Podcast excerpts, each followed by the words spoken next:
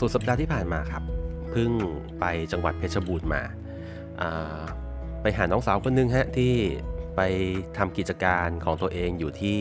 ที่บ้านเกิดของตัวเองผมกำลังพูดถึงเบ๋อยู่นะฮะเบ๋เป็นเป็นเพื่อนอาจารย์ตั้งแต่สมัยที่ผมเข้ามาเป็นอาจารย์ที่สถาปัตย์พระนครเหนือวันแรกๆจริงๆเอาจริงคือเบ๋เป็นคนแรกแหละที่เข้ามาทักทายแล้วก็เหมือนกับเป็นพี่เลี้ยงที่คอยดูแลคอยแนะนำให้รู้ว่าจะต้องทำตัวอะไรยังไงบ้างนะฮะจริงๆเนี่ยคือเบ๋ก็มีจะว่าไปเนี่ยคือที่บ้านเบ๋เนี่ยก็คือมีกิจการอยู่แล้วแต่ว่าด้วยด้วยความฝันหรือด้วยความดื้ออะไรของเบ๋สักอย่างหนึ่งเนี่ยทำให้เบ๋จับพัดจับผูกเข้ามาแล้วกลายมาเป็นอาจารย์อยู่ที่พระนครเหนืออายุงานของเบ๋มากผมมากกว่าผมปีหนึ่งในช่วงที่เบ๋เข้ามาประมาณสักปีกว่าๆปีครึ่งผมก็เข้ามาแล้วก็เจอเบ๋อย่างที่ว่าไปทีนี้พอวันหนึ่งปั๊บเนี่ยเบ๋ก็มีเหตุจำเป็นบางอย่างที่จะต้องกลับไปอยู่ที่บ้านเกิดของตัวเอง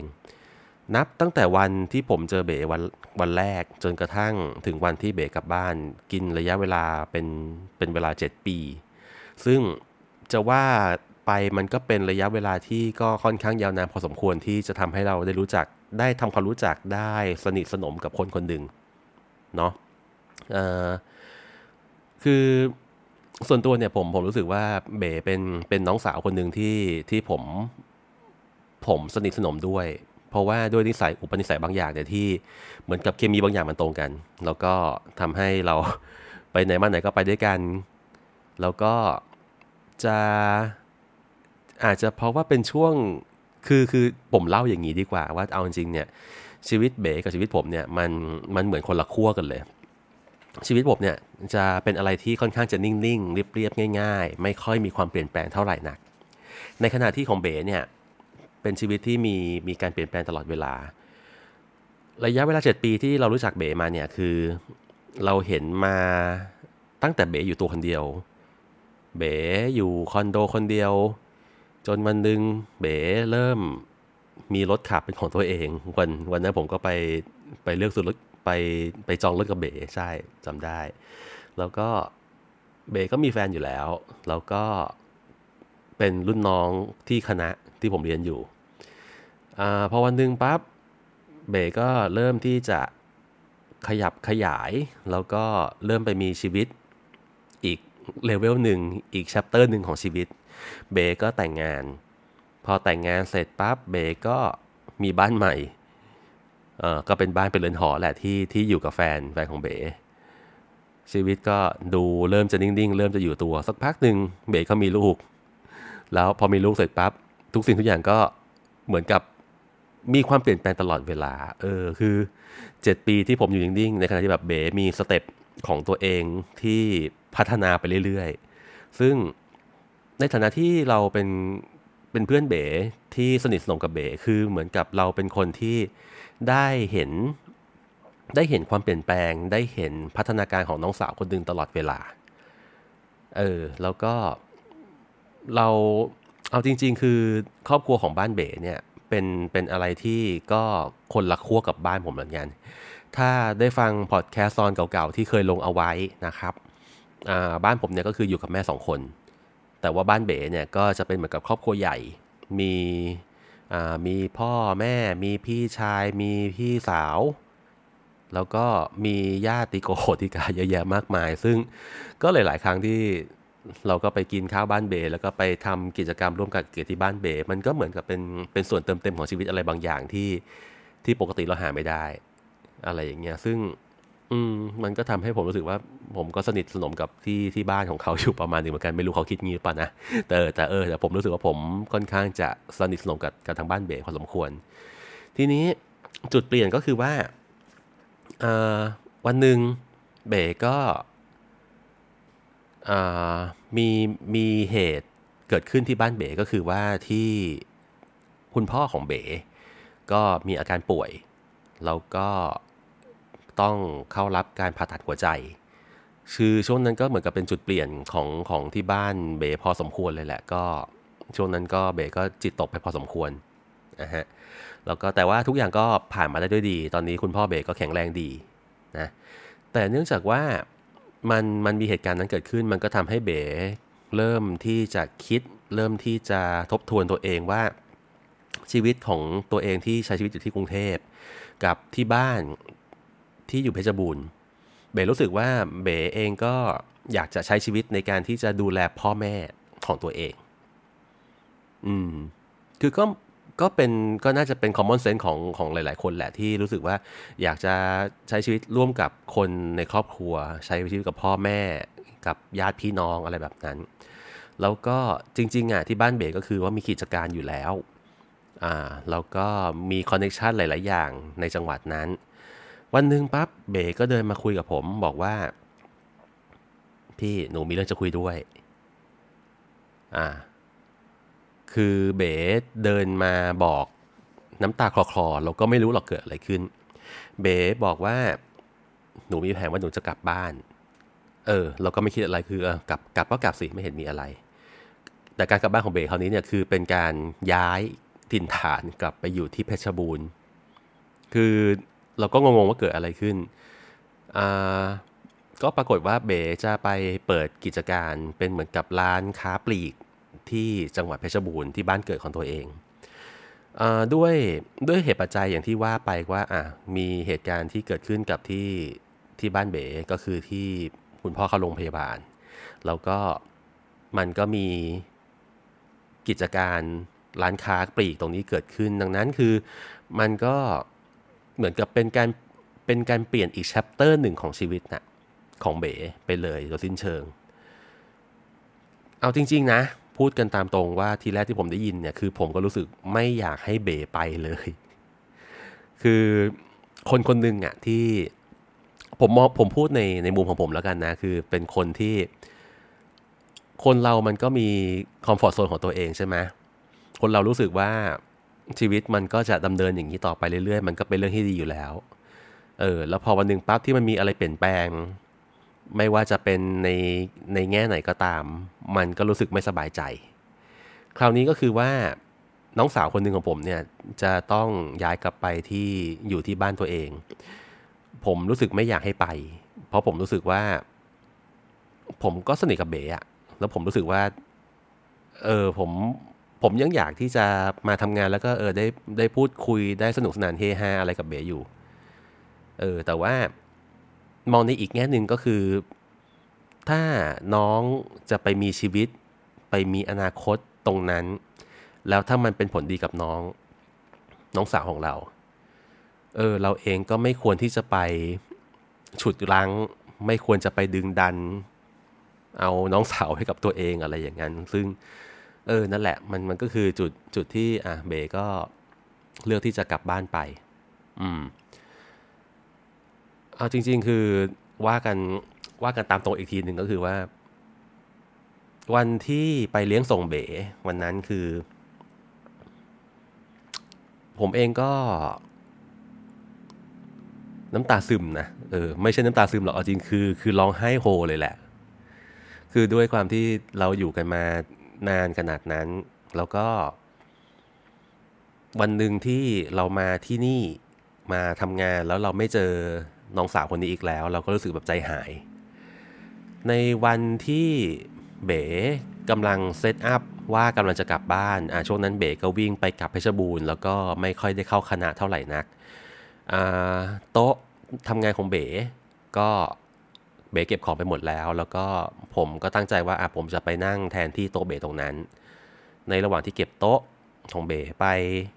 เพื่อจะเอาของผมมาตั้งมาอะไรตรงนั้นคือมันมีความทรงจำสารพัดเต็มไปหมดเลยที่มันอยู่ตรงนั้นมันมีเอกสารที่เราเคยทำงานนี้ด้วยกันมามันมีเอกสารมันมีแผ่นกระดาษโน้ตบางอย่างที่มีลายมือของเบ๋อยู่มันมีมันมีทุกสิ่งอย่างทุกมุมตรงนั้นมันมีความทรงจำที่ที่ที่เราเราทำกันมาคือเอาจริงวันนั้นเก็บโต๊ะไปแล้วก็แบบนั่งนั่งน้ำตาคลอไปเออคือมันใจหายคิดว่าทุกคนน่าจะพอเข้าใจแหละว่าอารมณ์นั้นมันเป็นยังไงไอ้การที่ที่คนที่เรารู้สึกผูกพันด้วยรู้สึกสนิทสนมด้วยวันหนึ่งที่เราจะจะไม่ได้เจอกับเขาแล้วมันมันก็เป็นอะไรที่แบบอืม เนาะมันก็เจ็บปวดอยู่ประมาณหนึ่งแต่โอเคนั่นแหละอย่างที่บอกไปก็คืออ่ะน้องสาวจะไปไปมีชีวิตไปมีอนาคตใหม่ตรงนั้นซึ่งเราก็ยินดีด้วยครับจากวันที่เบ๋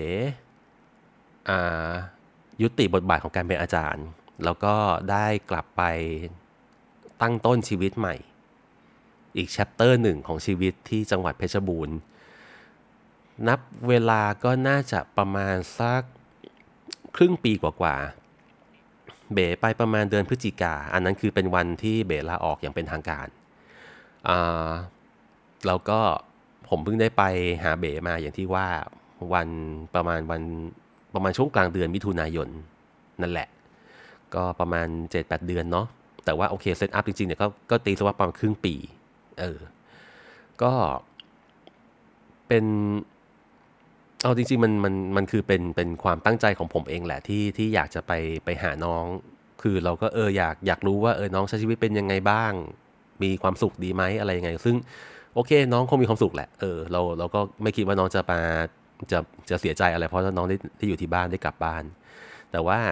อืมเราเรารู้สึกอยากไปเยี่ยมเยียนนั่นแหละก็วางแผนเอาไว้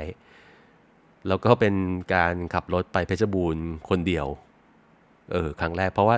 สมัยก่อนเนี่ยคือก็เคยไปทำธุระที่เพชรบูรณ์แหละก็ไปกับแม่ไปกับอะไรเงี้ยแล้วก็อืมแต่ตอนนั้นก็คือแบบนั่งกันไปสองคนมันก็ยังมีเพื่อนคุยใช่ป่ะแต่คราวนี้เป็นครั้งแรกที่เราขับรถไกลๆไปถึงเพชรบูรณ์เนี่ยด้วยตัวคนเดียวซึ่งหลายๆคนก็รู้สึกแบบฮะเองจะเปลี่ยวขนาดนั้นเลยเหรอทำไมถึงต้องขับรถไปคนเดียวไม่รู้สิมันคือความตั้งใจอะเราเราก็รู้สึกแบบอืมอาจจะเป็นเพราะว่าเป็นเป็นช่วง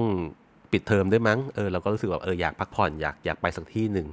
โอเคก็มีบ้านเบ๋เป็นที่หมายอืมก็ได้ขับรถไปจังหวัดเพชรบูรณ์ก็จริงๆเพชรบูรณ์เนี่ยมัน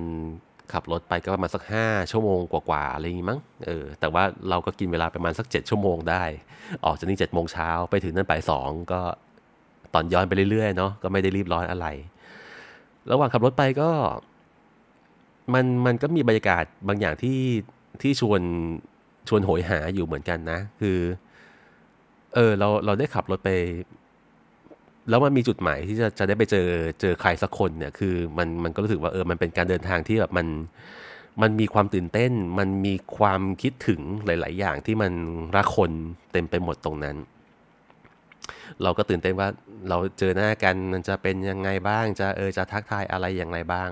อะไรประมาณนั้นคือเออก็เก็บความตื่นเต้นนั้นไว้อ่า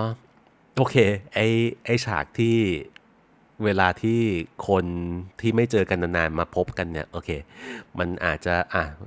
ถ้าพูดในเชิงแบบอ่ะเป็นเป็นหนังเป็นอะไรที่แบบโรแมนติกอย่างนี้ก็คือว่าอ่ะไปไปถึงปั๊บก็เจอหน้ากันโผล่เข้ากอดกันดีใจอะไรอย่างนั้นประมาณนั้นใช่ป่ะโอเคแต่อันนี้คือพอเราไปถึงปั๊บเวลาประมาณบ่ายสองอ่าเราก็ไปถึงร้านของเบ๋บ้านเบ๋ที่เป็นร้านกิจการค้าปลีกอย่างที่ว่าเนาะเราก็เดินเข้าไปในร้านแล้วก็ในร้านก็อารมณ์เหมือนกับเวลาเดินโลตัสเดินเซเว่นอะไรอย่างเงี้ยที่มันมีเชลฟ์วางของอยู่สองข้างแล้วเราก็เห็นว่าเบ๋กำลังยืนคุยกับเซลล์ที่เขากำลังขายของให้เบ๋อยู่เออเจอหน้าเบ๋ก็หันหน้ามาเจอเราแล้วก็ทักทายกันยกมือเออเบ๋ยกมือไหว้แล้วก็ยกมือทักทายแล้วก็แค่นั้น ไม่ได้มีการแบบโผล่เข้ากอดอะไรกันอย่างนั้นทั้งสิ้นเออคือเข้าใจแหละเพราะว่า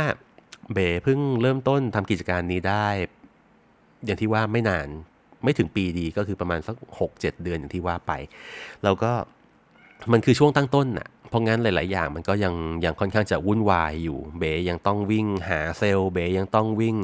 เข้าอำเภอเมืองเพื่อที่จะไปซื้อของเข้าร้านอะไรอย่างนี้กันเอาจริงๆคือช่วงช่วงเวลาที่ที่เบ๋มาทำร้านตัวนี้เนี่ยเราติดต่อกับเบ๋เนี่ยเวลาคุยไลน์หรือว่าโทรศัพท์ไปเนี่ยโอเคเบ๋ก็ไม่ไม่ค่อยว่างจะรับซึ่งเอาจริงๆมันมันเป็นเหมือนกับเนเจอร์ปกติของเบ๋แล้วนะที่เบ๋ไม่ค่อยจะเล่นโทรศัพท์หรือโซเชียลอะไรแบบนั้นแต่พอเบ๋ได้มาทำร้านนี้ปั๊บเหมือนกับว่าเลเวลของความที่แบบไม่ได้ไม่ได้เล่นโซเชียลไม่ได้เล่นโทรศัพท์เนี่ยก็ก็ยิ่งหนักเข้าไปใหญ่เออซึ่งพอเรามาเห็นภาพที่เบ๋ทำงานวันนั้นเนี่ยคือเราก็เข้าใจได้เลยว่าโอเคเบ๋มันยุ่งจริงๆมันวุ่นกับการที่แบบต้องต้องทำงานที่บ้าน อะไรอย่างนั้นจริงเออซึ่งอ่ะเบ๋ทำงานตรงนั้นก็มีมีแฟนเบ๋ซึ่งเป็น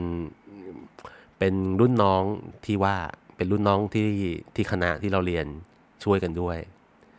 สองคนก็วุ่นกันหมดวุ่นวายกันหมดอืมเพราะงั้นเราไปถึงก็ไม่ได้มีการต้อนรับอะไรมากมายเป็นเป็นทางการขนาดนั้นอ่าพอไปเจอก็โอเคอย่างที่บอกไปก็คือเจอเบ๋แล้วก็ไม่ได้ทักทายอะไรกันมากมายนักอ่าโอเคก็เจอแฟนเบ๋แฟนเบ๋ก็พาเข้ามาให้เรานั่งพักในออฟฟิศก่อนเออซึ่งในออฟฟิศก็มีลูกสาวเบ๋ก็คือบัวหอมบัวหอมก็อ่านั่งเล่นอยู่ตรงมุมหนึ่งของออฟฟิศซึ่งออฟฟิศของเบ๋ก็ไม่ได้ใหญ่โตอะไรเพราะว่าอ่าร้านที่เบ๋ทำเนี่ยมันเหมือนกับเป็นเขาเรียกว่าอะไรอ่ะเป็นโกดังที่ขายปุ๋ยเก่าของพี่ชายเบ๋อ่าซึ่งมาดัดแปลงให้มันเป็นร้านค้าร้านค้าปลีกอีกทีหนึ่งแล้วก็ก็อารมณ์เหมือนกับว่ามีเป็นเป็นโกดังที่มีหลังคาคลุมอะเนาะโล่งๆเปิดโล่งอย่างนั้นแล้วก็มีเหมือนกับเป็นอาคารที่ก่ออิฐฉาบปูนพอเป็นออฟฟิศได้แต่ว่าออฟฟิศตรงนี้เนี่ยก็คือถูกดัดแปลงให้มันกลายเป็นอ่าออฟฟิศทำงานของเบ๋กับแฟนแล้วก็เป็นเหมือนกับบ้านมีห้องนอนก็เป็นเป็นบริเวณเล็กๆอ่ะไม่ได้ใหญ่โตอะไรมากมายนักบัวหอมก็นั่งเล่นอยู่มุมหนึ่งของออฟฟิศแล้วก็ความจะเรียกว่าอะไรดีอ่ะความน่าเห็นใจของบัวหอมก็คือว่าด้วยความที่พ่อกับแม่ก็วุ่นวายกับกับการเซตติ้งร้านกิจการทางทางร้านหลายๆอย่างบัวหอมก็นั่งเล่นของเล่นสารพัดอยู่คนเดียวพอเราเข้าไปเนี่ยที่คือจริงๆเนี่ยเราเป็นคนที่ไม่ไม่ค่อยได้เอาว่ากันตรงๆคือเราไม่ค่อยรักเด็กเออช่วงช่วงที่บัวหอมอยู่เราก็ไม่ไม่ค่อยได้เล่นอะไรมากนักเพราะเราก็ไม่รู้ว่าเราจะดีลกับเด็กยังไงคือบางทีถ้าเล่นไปปั๊บแล้วอ่าเด็กร้องไห้อะไรเงี้ยคือเราเราทำตัวไม่ถูกเราก็เลยรู้สึกแบบไม่ไม่ค่อยถูกชะตากับเด็กเท่าไหร่นักแต่บัวหอมเนี่ยความดีความดีงามของบัวหอมคือว่าเบเลี้ยงบัวหอมมาให้ให้เป็นเด็กเรียบร้อยอ่ะเออเป็นเด็กเรียบร้อยจริงๆนะจากเดิมทีที่ที่เราไม่ค่อยได้เล่นกับบัวหอมแต่ว่าเราก็ไม่ได้เกลียดอะไรบัวหอมเพราะบัวหอมก็เป็นเด็กที่ไม่ค่อยได้โยเยงอแงอะไรขนาดนั้นวันนั้นที่ไปคือบัวหอมอายุประมาณสี่ขวบกับสามเดือนอืมตามที่เบ๋บอกเอาไว้นะเออแล้วบัวหอมในช่วงเวลาที่ไม่เจอกันประมาณหกเดือนเจ็ดเดือนที่ว่าเนี่ยจากที่บัวหอมพูดแบบยังไม่ค่อยรู้เรื่องอะไรวันนี้บัวหอมแบบพูดแบบถามตอบได้หมดแล้วอะคือเฮ้ยเด็กคนนึงแบบมันเติบโตได้ขนาดนี้แล้วก็อยู่ในวัยที่กำลังขี้อ้อนน่ะเราจริงๆถ้าว่ากันเป็นศัพท์แบบแบบไอดอลเราโดนบัวหอมตกโดนบัวหอมตกอย่างอย่างรุนแรงมากๆบัวหอมเข้ามาสวัสดีลุงปุ้มลุงปุ้มมาเล่นกันไหมมาเล่นซ่อนแอบกันไหมทำนู่นทำนั่นทำนี่กันไหมคือคือวันที่เราไปถึงคือเราก็ยังยังเหนื่อยอยู่นะเราก็แบบยังยังไม่มีแรงจะจะเล่นอะไรกับบัวหอมแล้วเราก็ยังยังยังจับจังหวะคือยังยังดีลกับบัวหอมไม่ถูกว่าต้องทำตัวยังไงบ้างแต่คือเข้าใจได้เลยแหละว่าบัวหอมเหงาเออเพราะบัวหอมเล่นคนเดียวแล้วก็พอมีเหมือนกับเพื่อนแล้วก็มีลุงที่คุ้นเคยกันที่เคยเจอหน้ากันเข้ามาบัวหอมก็ชวนเล่นอะไรแบบนั้นแล้วก็กลายเป็นว่าพอเราไปถึงตรงนั้นเนี่ยบัวหอมอ้อนแล้วก็เอาใจเราจนกระทั่งแบบเราแบบเฮ้ยก็แอบเขินเหมือนกันนะแอบเขินเลยแหละเออเพราะว่าอ่ะพอพอตกเย็นปั๊บเนี้ยเบ๋กับแฟนก็ทุกวันเขาจะไปกินข้าวที่บ้านพ่อแม่ซึ่งอยู่ฝั่งตรงข้ามเออโอเคอ่ะเล่างี้ก่อนละกันก็คืออ่าที่ร้านเบ๋นะฮะถ้าเราวิ่งจากกรุงเทพไปนะบนถนนบนถนนประมาณ สี่ห้า เลนเนี่ยแหละนะตามต่างจังหวัดอะไรอย่างงั้นนึกภาพอ่าบ้านเบ๋จะเป็นร้านค้าปลีกที่อยู่ทางด้านขวามืออ่าด้านขวามือของถนนถ้าเราวิ่งมาจากกรุงเทพนะแล้วก็ทางด้านซ้ายมือเนี่ยก็จะเป็นอ่าร้านขายปุ๋ยของพี่ชายเบ๋แล้วก็ในเวิร์กนั้นก็จะเป็นโกดังที่ที่เก็บข้าวโพดแล้วก็มีบ้านพ่อแม่ของเบ๋นั่นแหละคือเขามีกิจการตรงนั้นเป็นครอบครัวทั้งหมดเออแล้วพอตกเย็นปั๊บก็คือเบ๋กับแฟนแล้วก็บัวหอมเนี่ยก็จะข้ามถนนไป ไปกินข้าวที่บ้านพ่อแม่แต่แต่การข้ามถนนเนี่ยคือไม่ใช่ว่าแบบมีทางม้าลายข้ามอะไรอย่างเงี้ยนะคือเราต้องขับรถข้ามเว้ยเพราะว่ามันเป็นถนนใหญ่ที่มีรถสิบล้อมีรถอะไรวิ่งค่อนข้างเร็วอยู่เพราะงั้นไอ้การที่จะแบบจะจะปล่อยลูกเด็กเล็กแดงวิ่งข้ามถนนอะไรเงี้ยมันก็คงไม่เหมาะเออเพราะงั้นก็ต้องแบบขับรถข้ามไปพอไปเจออ่ะพอไปตกเย็นปั๊บไปกินข้าวกันก็คืออาจเจอหน้าพ่อแม่เบ๋เจอพี่ชายเบ๋แล้วก็นั่งกินข้าวร่วมกันอะไรอย่างงั้นไปคือบัวหอมอย่างที่บอกก็ยังยังอ้อนเราอยู่แล้วก็บัวหอมคอยดูแลเทคแคร์เราจนจนออกนอกหน้ามากๆอ่ะเออเรากินข้าวก็คือบัวหอมก็เอาน้ำมาเสิร์ฟถามลุงปุ้มเอาน้ำอะไรไหมจนแบบคนคนในบ้านครอบครัวเบ๋มองเราจนแบบอะไรนี่มาอะไรกันขนาดนี้ทำไมบัวหอมต้องเอาใจกันขนาดนี้คือเราก็ทำตัวไม่ถูกเหมือนกันแต่ก็นั่นแหละมันก็เป็นเป็นความรู้สึกที่ดีอย่างที่เราเคยอย่างที่เราบอกตอนแรกแหละว่าครอบครัวเบ๋พอเป็นครอบครัวใหญ่เราก็รู้สึกเหมือนกับได้ได้เติมเต็มอะไรบางอย่างได้ได้เข้าไปแบบใช้ชีวิตร่วมกันตรงนั้นเราก็ความรู้สึกความรู้สึกเก่าๆมันก็กลับมาอีกครั้งหนึ่งอืมซึ่งก็เป็นเป็นเรื่องที่ดีแล้วก็อ่าถ้าถ้าเล่าให้ฟังแบบย่อๆในช่วงเวลาประมาณสี่วันที่เราไปหาเบ๋เราก็ไม่ได้ตั้งใจว่าจะให้เบ๋ต้องรับรองเราเหมือนแขกเรืออะไรขนาดนั้นหรอกคือที่เราไปเนี่ยเอาว่ากันตรงว่ากันตรงๆคือเราเราไปเพื่อที่จะอยากรู้ว่าน้องน้องสาวเรามีชีวิตอยู่ยังไงแล้วก็เหมือนกับไปเป็นผู้สังเกตการณ์ไปดูชีวิตอืมอยากรู้ว่าเขาเขาอยู่ยังไงเราพยายามที่จะไม่ไม่ไปอ่ารบกวนชีวิตเขามากมายขนาดนั้นอืมแต่ก็เอ่อก็นั่นแหละด้วยความที่เราเราก็เดินทางมาเนาะแล้วก็เบ๋เราก็รู้สึกว่าต้องต้องรับรองต้องต้องพาไปเที่ยวพาไปอะไรอย่างเงี้ยคือเบ๋ก็พาไปกินข้าวพาไปเที่ยวนู่นนั่นนี่อะไรด้วยแต่ว่าอ่าก็เหมือนกับว่าปกติเนี่ยคือเบ๋ก็จะทำแต่งานแล้วก็ตื่นเช้ามามาเปิดร้านประมาณแปดโมงครึ่งทำงานที่ร้าน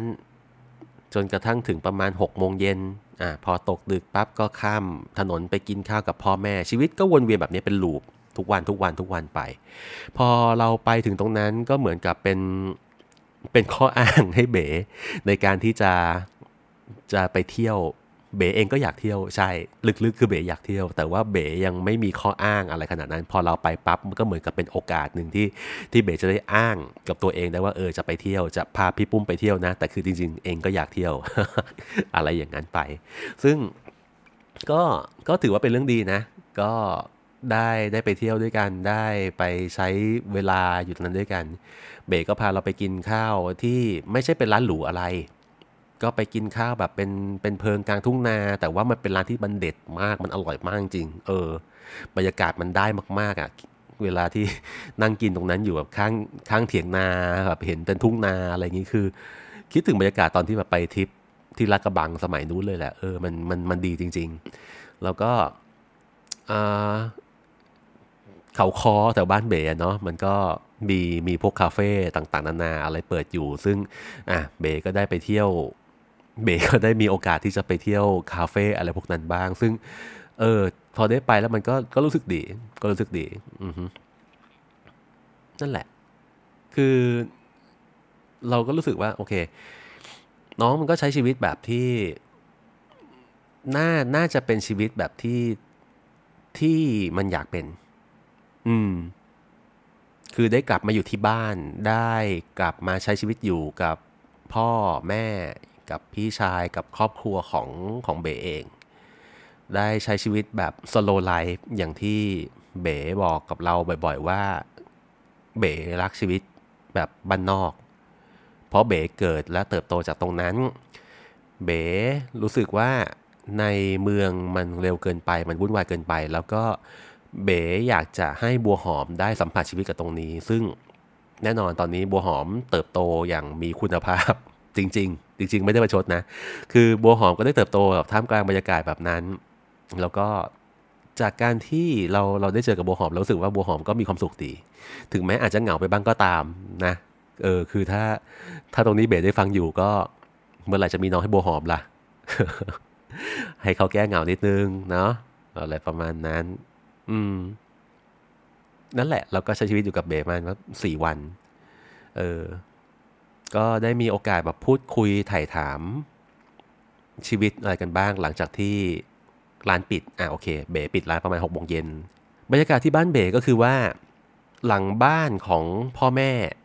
ของเบจะมองเห็นเป็นวิวของภูทับเบิกมันเป็นบรรยากาศที่ดีโคตรๆอ่ะเออคือเป็นบ้านที่มีวิวภูทับเบิกอยู่หลังบ้านน่ะแล้วมันเป็นทิศตะวันตกพอดีตอนเย็นนี่คือแบบโคตรสวยวิวหลักล้านน่ะคือจริงๆตรงบ้านเบสเนี่ยเปิดเป็นโฮมสเตย์เปิดเป็นรีสอร์ทยังได้เลยวิวมันดีมากจริงๆเราชอบโมเมนต์หนึ่งนะในในการที่ไปคราวนี้เนี่ยมันมีอยู่วันหนึ่งที่โอเคเบสปิดร้านแล้วแล้วก็ออกมานั่งที่หน้าร้านกันที่หน้าบ้านเบสก็จะมีหย่อมสนามหญ้าที่ที่แฟนเบ๋กำลังพยายามจะปลูกหญ้าอยู่แต่ว่าด้วยความที่แดดมันแรงมากๆอะไรเงี้ยมันก็ยังปลูกหญ้าไม่ค่อยขึ้นเท่าไหร่นักแฟนเบ๋ก็ทำเหมือนกับใช้ความเป็น ดี ไอ วาย อ่ะเออทำเหมือนกับสปริงเกอร์ฉีดน้ำฉีดน้ำให้หญ้าให้ดินตรงนั้นมันชุ่มๆเผื่อหญ้าจะขึ้นตอนเย็นเบ๋ก็พาบัวหอมไปเล่นบัวหอมก็อ่ะไปเล่นอยู่ตรงนั้นไม่รู้อารมณ์ไหนแหละเบ๋บอกว่าให้บัวหอมไปเล่นน้ำได้คือปกติเนี่ยบัวหอมจะเกรงๆจะไม่กล้าที่จะแบบเล่นน้ำอะไรไงเพราะว่าอ่ะจะโดนจะโดนเบ๋หรือจะโดนแฟนเบ๋เนี่ยแบบปรามเอาไว้เพราะมันมันก็จะเปียกกันเนาะมันก็จะเปื้อนๆประมาณนั้นแต่วันนั้นไม่รู้เบ๋อารมณ์ไหนเบ๋บอกว่าอ่ะบัวหอมเล่นน้ำเล่นไปเล่นเล่นไปเลยบัวหอมก็อ่ะไปเล่นน้ำไอ้สปริงเกอร์นั่นแหละคือเรารู้สึกว่าเออภาพตรงนั้นมันสวยอะนึกภาพเด็กสี่ขวบเด็กผู้หญิงสี่ขวบคนหนึ่งที่เล่นน้ำอยู่น้ำเป็นฝอยๆละอองเล็กๆแล้วมีแบ็กกราวด์ด้านหลังเป็นภูทับเบิกตอนเย็นๆที่มีพระอาทิตย์ตกอ่ะเฮ้ยเรารู้สึกว่ามันชีวิตแม่งโคตรสงบสุขรอยยิ้มเด็กคนหนึ่งเด็กที่หัวเราะล่าเล่นอย่างล่าเริงท่ามกลางบรรยากาศแบบนี้คือแน่นอนมึงหาไม่ได้จากในกรุงเทพแน่ๆมันดีจริงๆมันดีจริงๆตรงนั้นเบ๋ก็พูดถึงชีวิตของตัวเองว่าอ่ะพอได้มาอยู่ตรงนี้เนี่ยมันมันเกิดอะไรขึ้นบ้างมันมันเป็นอย่างไรบ้างโอเคแน่นอนเบ๋เหนื่อยเบ๋เหนื่อยมากๆมากจริงๆกับการที่ต้องเซตติ้งทุกสิ่งอย่างในเวลาอันสั้นขนาดนี้ทุกวันมันคือเรื่องของการที่จะต้องชิงไหวชิงพลิบอ่ะมันคือเรื่องของการค้าขายเออแต่เท่าที่เราฟังทั้งหมดนะสรุปโดยรวมเนี่ยเบ๋เบ๋แฮปปี้กับชีวิตเบ๋มีความสุขกับชีวิตณวันนี้จริงๆอืมถึงแม้มันจะเหนื่อยขนาดไหนก็ตามเรารู้สึกว่าเออเบ๋เหมาะที่จะอยู่กับตรงนี้แล้วล่ะจากวันนั้นที่เราบอกว่าเรารู้สึกไม่อยากให้เบ๋กลับมาบ้านด้วยความเห็นแก่ตัวของเราเองที่เราบอกว่าเราไม่อยากให้น้องแบบต้องต้องกลับมาบ้านเพราะว่าเพียงเพียงแค่เราคิดว่าเออเราเราอยากจะแบบมีมีน้องสาวคนนี้แบบเออเจอหน้ากันทุกวันในวันวันที่ทำงานนะวันนี้คือเราเปลี่ยนแปลงความคิดนั้นโดยสิ้นเชิงเลยแหละเพราะว่าภาพที่เบ๋อยู่ตรงนั้นเบ๋ได้มีชีวิตอยู่กับครอบครัวตรงนี้แววตาของเบ๋น้ำเสียงของเบ๋ที่พูดตรงนั้นเรารู้สึกว่าเออเบ๋อยู่ถูกที่แล้วล่ะและอันเนี้ยมันจะเป็นชีวิตของเบ๋จริงๆแล้วมันเป็นชีวิตที่เบ๋ต้องการจริงๆอืมเราก็รู้สึกยินดีกับน้องสาวคนนี้นะที่ที่ได้กลับมาที่บ้านได้กลับมาใช้ชีวิตอย่างที่ตัวเองอยากจะเป็นอยากจะทำถึงแม้มันเหนื่อยเห็นแน่ๆย้ำมากๆว่าเหนื่อยเหนื่อยมากๆเหลือเกินแต่เราก็มั่นใจว่า เบ๋น่าจะผ่านมันไปได้ด้วยดีเบ๋เป็นทีมแรกๆที่เข้ามาเซตอัพหลักสูตรต่างๆของสาขาสถาปัตย์ที่พระนครเหนือเจ็ดปีผ่านไปหลักสูตรนี้สามารถที่จะสร้างนักศึกษาให้มีชื่อให้มีที่ยืนให้เป็นเหมือนกับเป็นคลื่นลูกใหม่ของวงการน่ะได้ในเวลาแค่7 7ปีเท่านั้นมันมันเป็นเรื่องที่ยากมากๆนะกับกับการที่มหาลัยนึงที่ไม่เคยมีนักศึกษาสถาปัตย์เลยอ่ะแล้ววันนึงปั๊บมันก็มีฟีดแบ็กที่กลับมาในทางที่ชื่นชมกับนักศึกษาขนาดเนี้ยเรารู้สึกว่าเบ๋ก็เป็นส่วนหนึ่งของความสำเร็จครั้งนี้และนั่นคือสิ่งที่เบ๋เซตอัพเอาไว้พอวันนึงเบ๋เซตอัพจนมันแข็งแกร่งปั๊บเบ๋กลับมาที่บ้านและเบ๋กำลังเซตอัพสิ่งนี้เซตอัพร้านของตัวเองชีวิตของตัวเองอยู่เราคิดว่ามันคงไม่ใช่เรื่องเหลือบ่ากว่าแรงที่เบ๋จะทำให้มันสำเร็จได้เราคิดว่ามันต้องใช้เวลาแต่มันจะเติบโตอย่างเข้มแข็งแน่ๆเราอยู่กับเบ๋ตรงนั้นใช้เวลาอยู่สี่วันใช้ชีวิตในการที่จะเป็นผู้สังเกตการดูชีวิตของเบ๋ว่าเกิดอะไรขึ้นบ้างในวันที่เราเดินทางกลับบ้านวันสุดท้ายที่เราอยู่ที่เพชรบูรณ์เราสวมกอดบัวหอมแน่นจนกระทั่งบัวหอมหายใจไม่ออกเราสวมกอดกับเบ๋ด้วยความห่วงใยด้วยความคิดถึงทุกสิ่งอย่างเรายิ้มบกมือจากลากันตรงนั้นอืมด้วยรอยยิ้มแต่แต่เราขับรถออกมาได้ไม่นานนะคือเอาจริงน้ำตาซึมนะเออขับรถกลับบ้านมาที่แบบมีน้ำตาซึมจริงๆอืมคิดถึงวะคิดถึงเองวะยังอยากจะเจอเองอยู่ทุกวันน่ะแต่ว่านั่นแหละด้วยโดยหน้าที่ด้วยชีวิตหลายๆอย่างแต่ละคนก็จะมีทางของตัวเองมีชีวิตของตัวเองที่ต้องรับผิดชอบกันไปอืมแต่เพชรบูรณ์ก็ไม่ไกลหรอกขับรถห้าชั่วโมงเจ็ดชั่วโมงมันก็ถึงนั่นแหละไว้ถ้ามีโอกาสคราวหน้าคงคงได้กลับไปเยี่ยมเยียนอีกทีหนึ่งหวังใจว่าอย่างนั้นกลับไปดูร้านที่เติบโตขึ้นกลับไปดูกิจการที่ก้าวหน้าขึ้นของน้องสาวคนนี้อีกครั้งหนึ่งเช้าวันหนึ่งน่าจะเป็นวันก่อนที่เราจะกลับกรุงเทพเราก็ได้มีโอกาสที่จะพูดคุยกับเบ๋ระหว่างทางที่เบ๋พาเราไปตลาดเพื่อไปซื้อข้าวเช้าเรารู้สึกว่ามันเป็นบทสนทนาที่มันอาจจะไม่ได้ดีอะไรนักอะแต่ว่ามันก็น่าจะเป็นอะไรที่บอกเล่าถึงสถานะบอกเล่าถึงชีวิตของเบ๋ณปัจจุบันนี้ได้อืมก็เลยคิดว่าอยากจะเอาบทสนทนาอันนี้เนี่ยมามาประกอบไว้ในในพอดแคสต์ส่วนตัวนี้ด้วย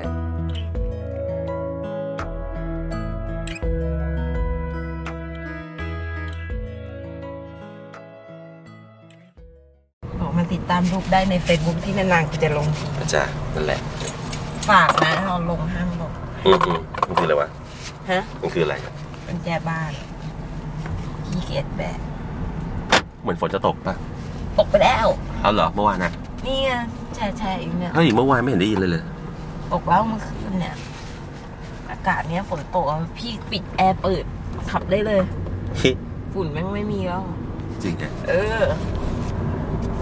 ซื้อมาขามไว้ก่อนอ่ะถ้างั้นอ่ะปิดแอร์เปิดกระจกเลยอ้าวโดนล็อกกระจกโอเค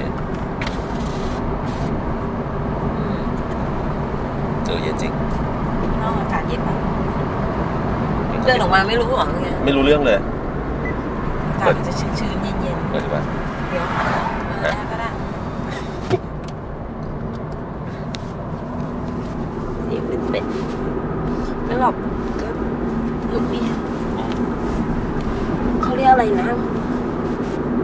บางทีมันก็ต้องดิ้นในทางที่เลือกแล้วอะแต่ก็โอเคนะอย่างอย่างที่เห็นอะน้องแม่งมาตั้งแต่เดือนพฤศจิกามาถึงวันนี้ปั๊บแล้วมันก็เออเออพี่คือแม่จะบอกว่าเบ๋ทำอะไรแม่งช้าคือแต่ก็ต้องบอกว่าเจนเป็นคนเร็วมากอ่าแล้วแม่เป็นคนคือคือต้องบอกว่าไอเดียแม่เร็วแล้วก็โอเคก็ไม่ได้แย่ชิดขวาเดี๋ยวเดี๋ยวอ๋อเราจะซื้อของเลยไหมไปไปตลาดหาของกินก่อนเดี๋ยวจะซื้อของก่อนเปิดแล้วเหรอตอนนี้ยังไม่ไปตลาดเออไปตลาดกันนะตรงเนาะตรงค่ะไหวไหมเนี่ยไหวไหวของมันอยู่กับพี่มาตื่นเช้ามาสามวันแล้วเนี่ยเปล่าแค่ลำดับไม่ถูกว่าจะต้องพาไปไหนบ้างเพราะเบปกติเวลาซื้อของฝากเป็นแม่กับอู๋เขาเฮ้ยไม่ต้องซีเรียสนะเนี่ยพี่ไม่ได้กะว่าจะเอาอะไรไปจับบ้านมากเลยแต่เบกะว่าเดี๋ยว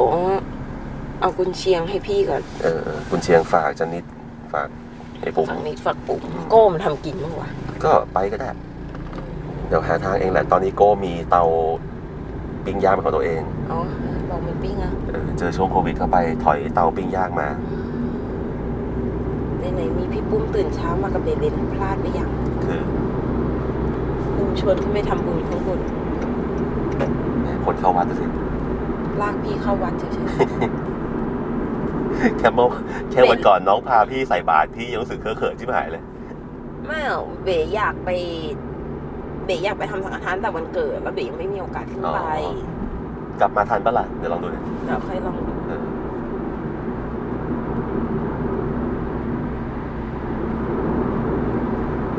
ระหว่างขับมาเมื่อวานก็ถนนโคตรมืดมืดจนตกใจคือตอนเย็นน่ะเหรอกลางคืนไอ้ตอนขากลับที่เรากลับมาเมื่อวานเนี่ยจากร้านน่ะเออเห็นพี่เปิดไฟสูงมากผมบอกข้างทางไม่มีไฟไม่มีอะไรเลยคือน้องมันอยู่กลางป่ากลางเขามากอ่ะอุ้ยแต่ก่อนหนักกว่านี้เหรอเออถนนเนี่ยจะอย่างเงี้ยสองเลนอย่างเงี้ยไปตลอดทางอันนี้ยังมีสี่เลนมั่งอะไรมั่งแล้วก็เดี๋ยวนี้บ้านคนก็เยอะขึ้นแต่ก่อนนี้พวกนี้ไม่มีออกมาทีหลังแต่แม่งรวยกว่าเอ้ยเดี๋ยวก็รวยเป็นคนมาจากที่อื่นด้วยนั่นแหละรอก่อนดีตอนนี้เป็นผู้หญิงคนเดียวด้วยมาเก่งชิบหายเจ๊หนองไม่ไกลจริงไม่ได้โคตรเก่งเลยพี่ปูแม่งบอกเลยโคตรกล้าเลยอ่ะมาถึงปุ๊บแม่งสร้างลงห้องเย็นพอลงห้องเย็นเสร็จปุ๊บแล้วก็แบบรับซื้อขิงอ่ะนี่นี่บ้างตรงนี้เนี่ยเจ๊หนองอ่าฮะ เค เอ็น น้องเนี่ยคือจะมาซื้อมะขามตรงนี้มาเปิดโรงงานแล้วรับซื้อมะขามแช่ห้องเย็นแล้วส่งออกจีนนะเจ๋งว่ะโคตรเก่งเลยแม่งแล้วก็รวยชิบหายเลยเจ๊พัดก็จากแบบแม่งแม่ค้าธรรมดาทำโรงเย็นปุ๊บแม่งแบบเอาเงินเข้าแบงก์วันละเป็นหลายล้านอ่ะเออไปเจอกับแม่ที่นี่ก็มาทำห้องห้องเย็นเหมือนกันน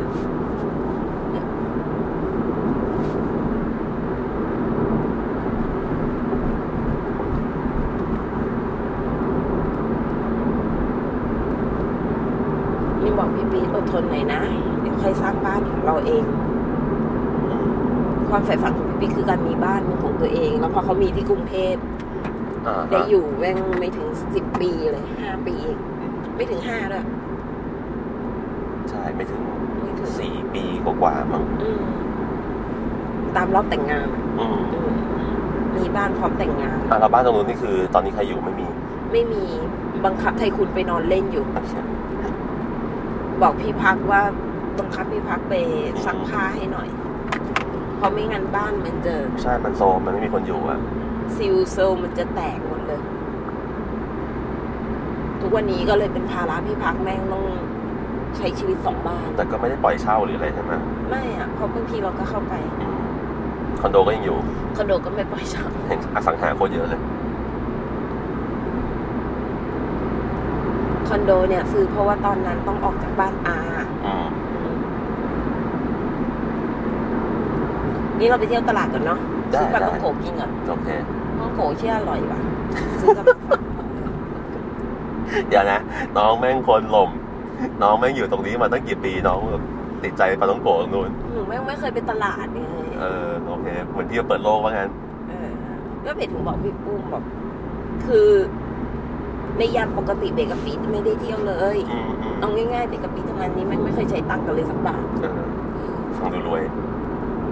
รวยชิบหายเลยพี่ตอนเนี้ยแต่เบก็จะพูดพี่พี่เสมอว่ากูจะไม่ติดกับดักของตัวเอง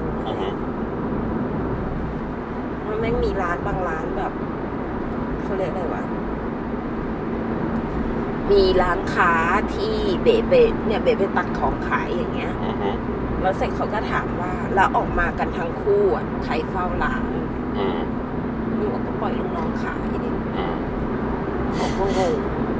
อารมณ์แบบมึงนี่แม่งไว้ใจลูกน้องจังเนาะครับคือเขาไม่ทำกันไม่ต้องใครอ่ะร้านค้าข้างล่างเจ้านายเก่าไอ้เจ้าเมืองพอเจอหน้าเมืองก็ค่อนแขวะมันนิดนึงแหละแล้วก็บอกบอกว่าดีจังเลยนะให้ลูกน้องขายอ่ะไว้ใจจังเลยนะลูกน้องเนี่ยไอ้หนูก็บอกพี่เบ๋เขาหมายความว่ายังไงคะคือเอ้ยอย่าไปซีเรียสแต่ถามว่าเบ๋แม่งเสี่ยงไม่เสี่ยงเข้าใจแล้วการปล่อยลูกน้องแต่ว่าวันนี้เบ๋ถือว่ากูไว้ใจกับมึงนะเพราะกูจะไปอย่างอื่นกูพูดแล้วนะแต่ถ้าเมื่อไหร่แม่งขโมยของในร้านนี่คือไม่ต้องคุยกันแล้วนะเพราะถือว่าใจดีมากแล้วลูกน้องกล้าเล่นหัวขนาดเนี้ยเห็นเรียกเจ๊เจ๊เสียเสียกันแต่ก็เออเห็นยังคุยหยอกคุยล้ออะไรกันได้อยู่ก็ก็โอเคนะคือก็บอกมันว่าคือกูเป็นแค่ลูกพี่สุดท้ายกูก็ลูกจ้างเหมือนมึงกูลูกจ้างเจ๊นกเหมือนกันคือต้องบอกงั้นเพราะว่าไม่รู้ดีแค่ความใฝ่ฝันของเบคือเบอยากให้เด็กมันทำงานเพราะมันรู้จักหน้าที่มันเองเบไม่อยากเป็นเจ๊ที่แม่งแบบมึงทำแบบนี้สิแกต้องทำแบบนี้แกต้องฟังกันคอยอะไรกันอย่างนั้นเออแต่ว่าอย่างบางทีน้องมันก็มีเสียงแข็งไม่ได้ค่ะพี่เบพี่เบต้องอย่างนี้จนสุดท้ายบอกว่าเบก็จะสวนกลับเหมือนกันเลยว่าไม่ได้ต้องอย่างนี้แต่เด็กที่เบจะบอกทุกอย่างจะมีแค่สองคนอ่านวลกับไอ้พึ่งอยู่นั่นเองส่วนที่เหลือเบจะไม่อธิบายเพราะขี้เกียจอย่างที่เบบอกพี่อ่ะคือแม่งเข้าใจแล้วว่าทำไมเด็กจบมหาลัยแม่งจะเป็นฟิลนึง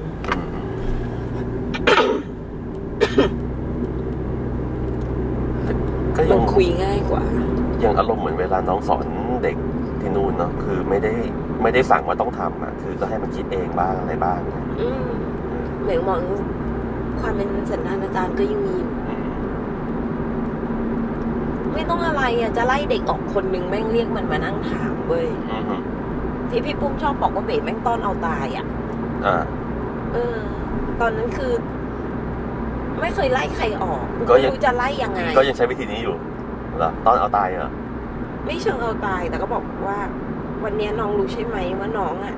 เอาเปรียบคนอื่นน้องกินแรงคนอื่นเราจะให้พี่ทำยังไงดีเพราะว่าในเมื่อถ้าน้องกินแรงได้คนอื่นเขาก็จะกินแรงเหมือนกันแล้วพี่จะจะอยู่ได้ยังไงพี่ว่าวันนี้น้องยังเด็กไปเนาะถ้าเทียบอายุเราก็ก็ลูกศิษย์พี่เองเออวันนี้น้องยังติดเที่ยวน้องยังยังชอบเที่ยวอยู่ใช่ไหมคือก็เนี่ยก็ถามขุดลุกลงไปเรื่อย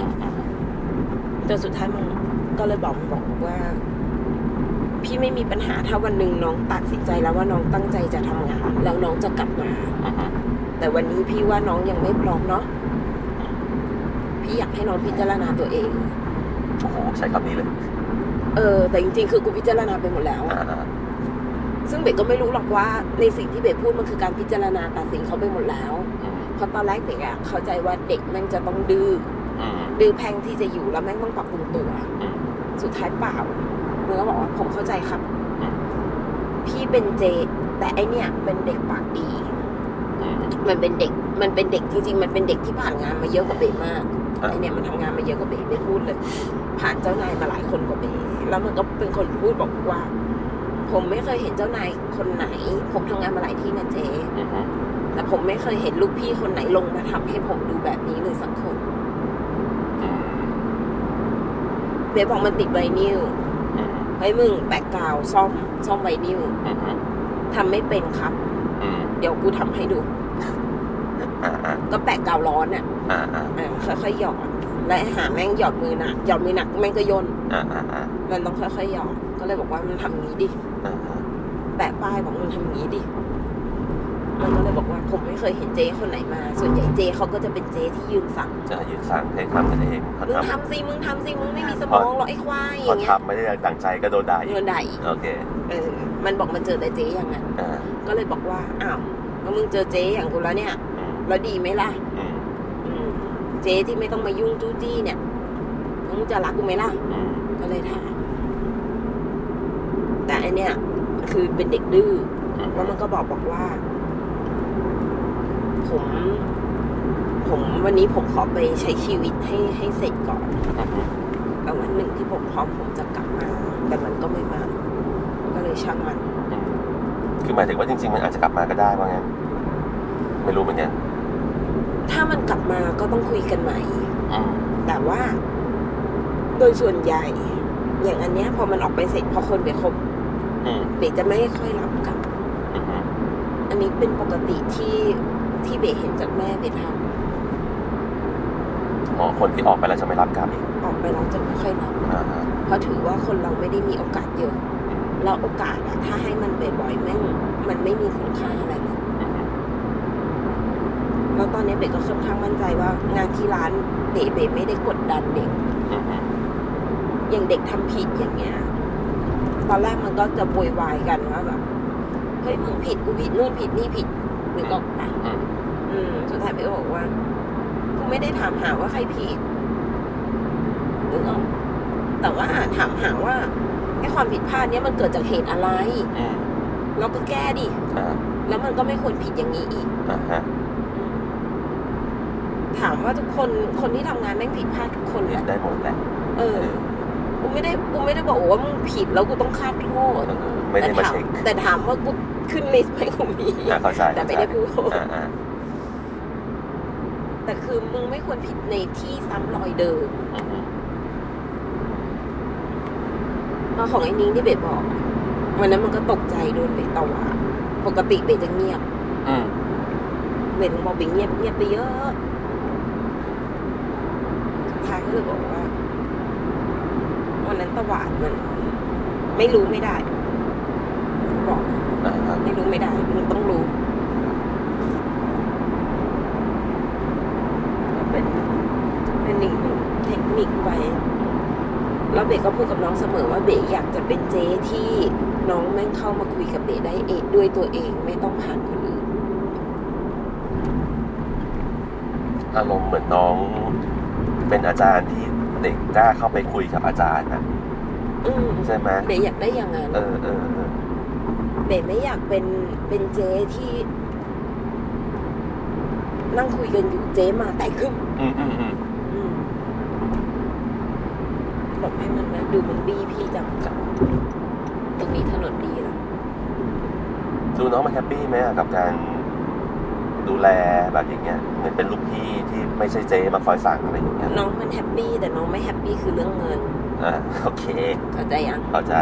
แต่เรื่องเงินอ่ะกูก็ไม่ได้คือก่อนหน้าน้องมันก็เคยต่อรองขอขึ้นเงินเงินมาก่อนเบรกเครียดไปอยู่เป็นสัปดาห์เสร็จปุ๊บมาตอนนี้แม่งขอขึ้นเงินอีกเลยบอกว่าเฮ้ยใจเย็นก่อนนะแล้วเบรกก็เลยถามน้องว่าน้องมันส่งตัวแทนในหน่วยมาเนี่ยเราบอกว่าวันนี้ทำหน้าที่กันคิดว่าแม่งดีพอหรือยังไงแล้วเบรกก็จะหาพวกเหมือนกันเบรกก็บอกบอกว่าเอ้ยเองรู้ใช่ปะว่าเจ๊ไปซื้อของเนี่ยกำไรตัดต่อชิ้นเนี่ยชิ้นละแม่งบาทสองบาทกูวิ่งหูตูบขนาดเนี้ยเพื่อให้เงินมันวิ่งให้เงินมันกำไรนิดหน่อยกูเก็บไม่ได้เก็บกำไรเยอะเพราะวันนี้ร้านเราเปิดใหม่เหนื่อยไหมก็ถามมันมันก็บอกหนูรู้หนูเข้าใจก็เลยบอกว่าแล้วเวลาที่ไม่ค่อยเช็คของของหมดอายุถามว่าเวลามันเสียทีนึงมันเสียเป็นบาทนึง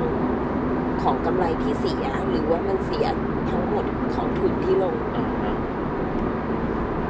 แล้ววันนี้ถ้ากล้าที่จะเดินมาขอให้น้องๆ กล้าที่จะเด็กก็เลยย้อนถามกลับว่าถ้ามันจะเป็นลูกพี่น้องๆวันเนี้ยเองกล้ารับประกันไหมว่าน้องจะทำงานให้พี่โดยไม่มีของเสียหายหนูยังทำไม่ได้ถ้าทำไม่ได้ใครอยากขึ้นเงินเดือนบอกให้มาคุยกับพี่เองหนูไม่ต้องมาคุยแทนคนอื่นก็เลยบอกถ้าเป็นเจ๊ชาวบ้านคนอื่นก็จะไม่ไม่มานั่งพูดให้เหตุผลอะไรอย่างนี้ไม่ต้องอธิบายก็บางทีเบลก็หงุดหงิดตัวเองเว้ยเบลถามพี่ปิ๊กทำไมกูต้องอธิบายกูไม่เข้าใจทำไมกูต้องอธิบายกูแค่แค่บอกว่าไม่ได้จบมันก็ติดมากับความความที่น้องเป็นอาจารย์นะใช่ป่ะแบบกูต้องมานั่งอธิบายมันว่ากูไม่ขึ้นเพราะอะไรมันก็เหนื่อยอ่ะแต่คือเอาจริงๆนะถ้าเกิดวันนั้นเนี่ยน้องไม่ได้เอาแค่เด็กคนนี้ที่วิ่งเข้ามาหาน้องต่อรองเป็นเป็นเป็นหน้าม้าอย่างเงี้ยทุกคนแบบมานั่งฟังกันทั้งหมดเนี่ยเฮ้ยพี่ว่ามันเข้าใจอ่ะก็ถูกไงก็มันไม่มาไงมันไม่มาไงแล้วอยากได้แล้วก็มาบิวอีคนนี้แล้วคนนี้ก็มาเป็นหนังหน้าไฟในฐานะที่มันไปบุกป่าฝ่าดงกับเบมาเข้าใจครั้งที่เราเบขึ้นให้แล้วแล้วพอครั้งนี้ปุ๊บเบก็เลยบอกว่าแล้วแต่เบถามน้องแล้วเบพูดกับน้องตลอดว่า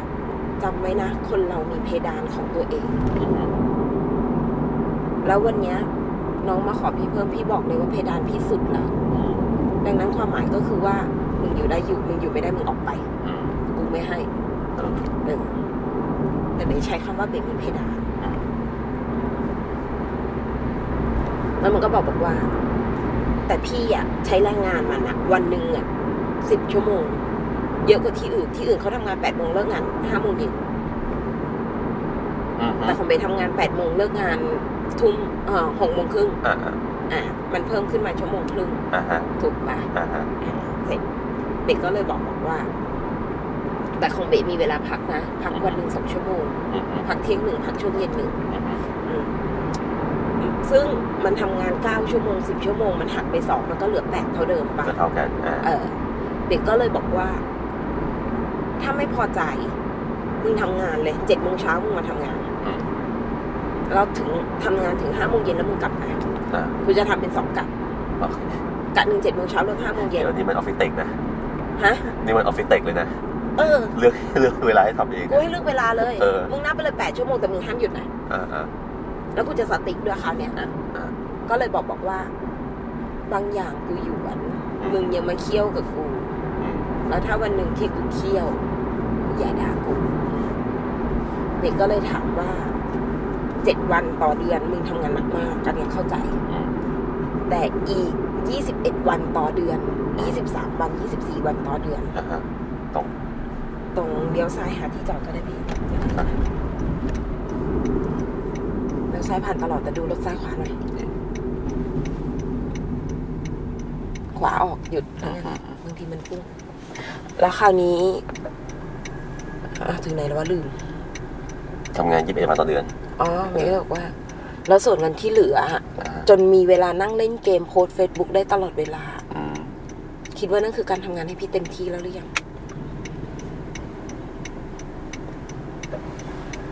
เมย์ก็ขวาเบก็เลยบอกว่าอันไหนมึงหยุดได้มึงก็หยุดให้กูบ้างแค่นั้นแหละสายมีที่จอดจอดเลยเนี่ยใช่ครับแต่มีไหมไม่รู้โดนไปแล้วมาสายโดนแย่งที่จอดมาแล้วจอดตรงนี้ได้ไหมนะวนมานี่ใช่ไหมวนมานี่ไม่รู้พี่จอดเทียบเก่งไหมนั่นแหละมอสายเหมือนเดิมจะเอามอไซค์มากดดันกลัววะหนูเองก็จอดต่อท้ายรถตู้นั่นนะได้เหรออืออุ้ยตลาดเล็กโดนไปแล้วนั่นไงอ่ะเอาวนก่อน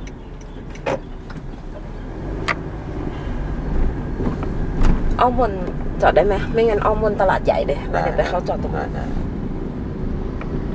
อ๋อไปวงนอกเลยนะสี่แยกนั้นเลี้ยวซ้ายนี่อะไรวนเล่นอ่ะเอาเที่ยวออกอะไรวะพ่อกูพี่มาผิดจังหวะมึงต้องการอะไรกันเนี่ยเนี่ยร้านหนังสือเดียวในอำเภอหลมสักร้านใหญ่ที่สุดที่น้องเคยบอกทุกวันนี้ลูกหลานก็ไม่ค่อยอยากจะเอา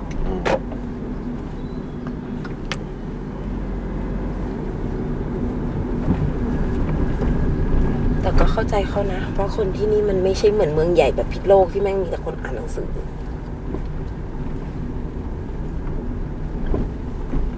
แต่จริงมันก็ต้องจัดบรรยากาศด้วยอย่างวันเนี้ยมึงอย่าไปฝืนเป็นร้านหนังสือเดิมๆดิมึงทำเป็นร้านหนังสือแบบอ่าต้องตรงไปนะเลี้ยวได้ปะวะไม่ชัวร์เออเลี้ยวได้แต่ไปแล้วเลี้ยวเข้ารูหน้าได้บางทีมันก็วันเวย์นะจำเวลาไม่ได้วันวันเวย์บางทีก็วันเวย์ไม่มันจะวันเวย์ช่วงตั้งตลาดนี่นะใช่เดี๋ยวนี้ตลาดมันเริ่มย้ายมาอยู่ฝั่งนี้นี่ตลาดใหม่นู่นตลาดเก่า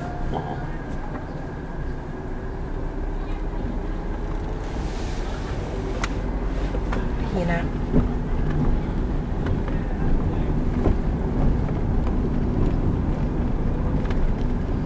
แต่ถามว่าอยู่กับน้องๆน้องๆมันเหนื่อยไปไหมก็เหนื่อย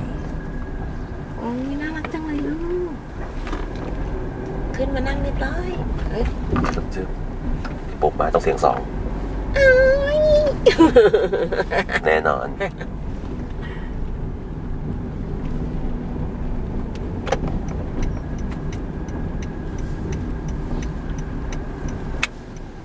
จอดตรงนี้เหรออืมไปจอดนู้นจอดตรงน่ะแถวหอนาฬิกาตรงนี้เดินไกล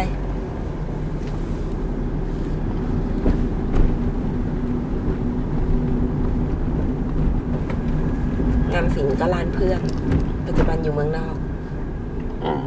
คือเนี่ยมันก็มันจะจักอย่างเงี้ยตอนแรกเด็กก็จะไม่กลับสุดท้ายเรื่องแบบถ้าไม่กลับมันก็จะตายไปเหมือนร้านพวกอย่างเงี้ยวันหนึ่งหมดรุ่นพ่อรุ่นแม่มันก็ตายไปร้านก็ตายไปตรงนี้ได้เนาะไม่ได้โอเค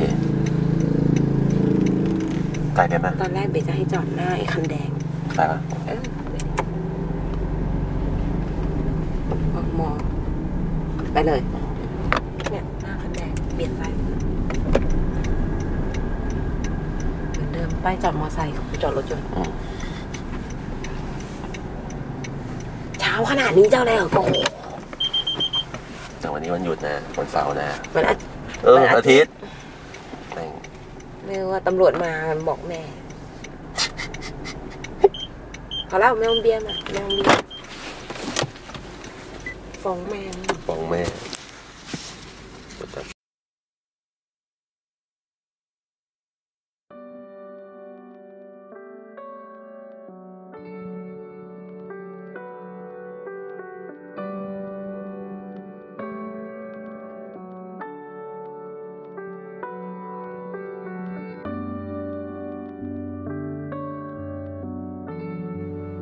ถ้าฟังมาถึงตรงนี้ไอ้เบถ้าเองฟังมาถึงตรงนี้นะอยากจะบอกแหละคิดถึงเองว่ะยินดีกับชีวิตเองด้วยแล้วไว้เจอกันปิดเทอมคราวหน้าจะไปหาอีกสัญญา